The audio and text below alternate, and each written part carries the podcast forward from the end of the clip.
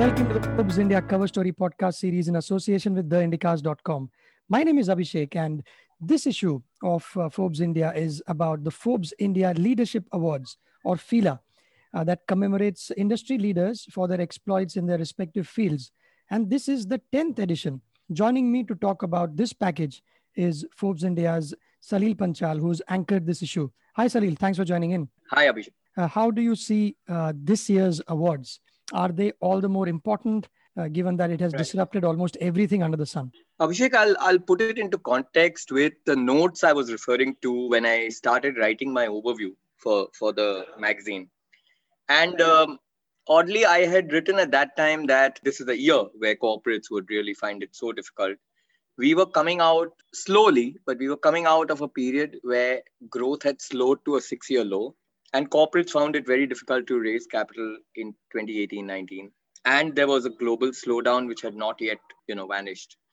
So at that point of time uh, we thought that that is the worst period that corporate india would go through. And how wrong we were. If you look back at 2020 and where we are completely unprecedented. You know you you probably had to redefine the way every company had to do business whether it's a bank whether it's a you know an online uh, FMCG e-commerce company, whether it's an airline, hotels and and tourism, which just saw empty uh, business, you know, empty spaces. We had a year where corporates had to just redefine the way they would carry out business. It's not just one quarter or two quarters where you have to do a bit of little bit of strategic thinking, or you had to do cost analysis in a in a deeper way. No it's way more beyond that. It's actually trying to figure out that how will my company survive in in these conditions.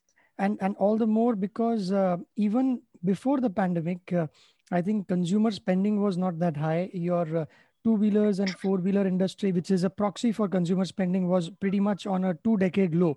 And then came uh, the pandemic. So, in, in that light, uh, uh, Salil, this is the 10th edition. What changes uh, did you have to bring to the award ceremony itself I'll share something which which uh, we discussed in the newsroom when we first started gathering data relating to uh, the long list and, and trying to look for companies and trying to look for corporate leaders who we think definitely should be mentioned. And the first thing we realized is that while of course some of the categories needed to be there the way they were over the last near decade, which is your best CEO private sector or a outstanding startup or Gen Next leader uh, those were the ones we we retained your entrepreneur for the year lifetime achievement. But what we realized is that you can't you couldn't have an year without talking about covid. And and not just covid but but people who bucked the trend you know people who used the the the uncertainty surrounding covid to their advantage. People who innovated or they might have uh, innovated in terms of technology innovated in terms of changing their business model and how they pulled that out and took it to their advantage. We also realized that we could not do without talking about philanthropy. Philanthropy traditionally, uh, just to just for our you know listeners, Forbes India had a separate philanthropy award, and and this year what we decided was that philanthropy was just too important not to be included in our corporate awards. So we have two philanthropy awards, uh, one on the professional side to recognize professionals who've actually uh, you know donated an X portion of their wealth, and and B also promoters, founders who who over the years have been have been uh, allocating a lot of their wealth either through foundations or other other means. So so these three were the new awards which came in. Right. So let's dive into the the one that is on the cover, uh, the entrepreneur of the year, and who is that and why, uh, Salil? When we first met the jury and we had long discussions uh, in the jury uh, headed by Mr. Mariwala, they were telling us that it's very important that that we recognize people who we think have built businesses which are world class. You know, it's not just one year of a good performance and, and you give them that award. And that's where, you know, the jury uh, picked for uh, Byju, the online uh, education ed tech uh, company headed by Byju Ravindran, with a very clear focus that, uh, you know, here was someone who actually was very, very focused, Byju in, in 2020, who had two major acquisitions, uh, starting with uh, White Hat Junior, and uh, and then there was the offline venture, which was uh, Aakash, which they, they took over. And now recently, uh, he has made uh, fresh acquisitions through Toppr and Scholr. And it's had phenomenal uh, you know uh, it's reaped all the rewards. You've had uh, revenues which have trebled. When you have an when we've had an interaction with him he's very clear that you know he's here for the long haul. You know there's no question of one year of good performance two years of good performance.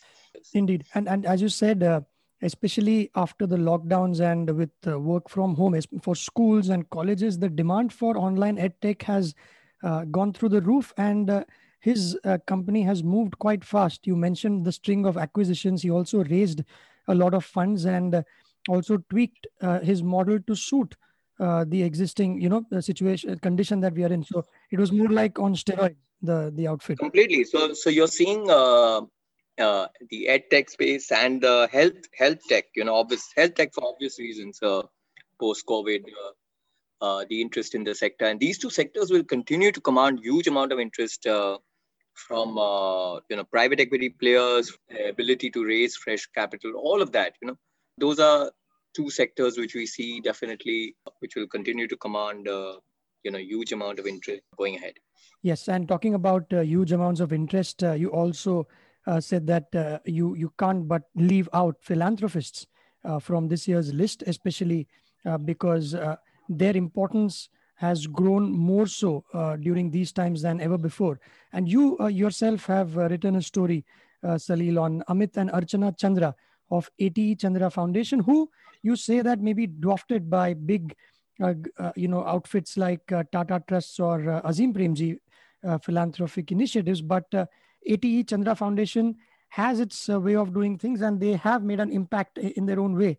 Yeah. So what what typically started with um, with invest with you know donating towards education and healthcare mm-hmm. has now moved into uh, the whole space of environmental sustainability.